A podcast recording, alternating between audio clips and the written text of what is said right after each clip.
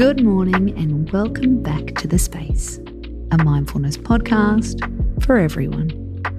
It's Monday morning, which means a whole bunch of our listeners are doing school drop offs as they hear this. You're driving your toddlers to daycare. You're taking your kids to kindy. Maybe you're thinking, I don't have time to meditate. Well, we hear you. But did you know you can turn your drive into a mindfulness exercise? In fact, you're probably already doing it. There's a popular exercise used by therapists to calm anxiety and be more present.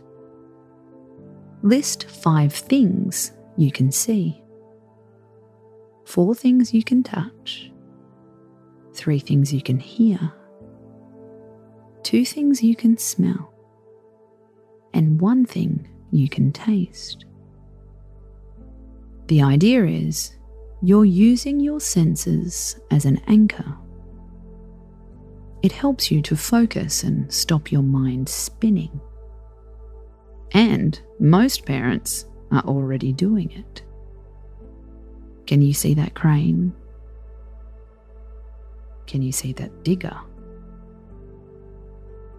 Look, there's a garbage truck. I can hear an ambulance.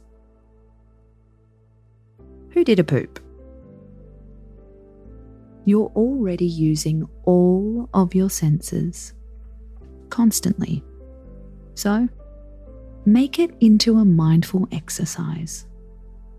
Next time you're in the car with the kids, try to really tap into your senses, especially if you're feeling anxious. Look for the postman. Listen to the kids singing.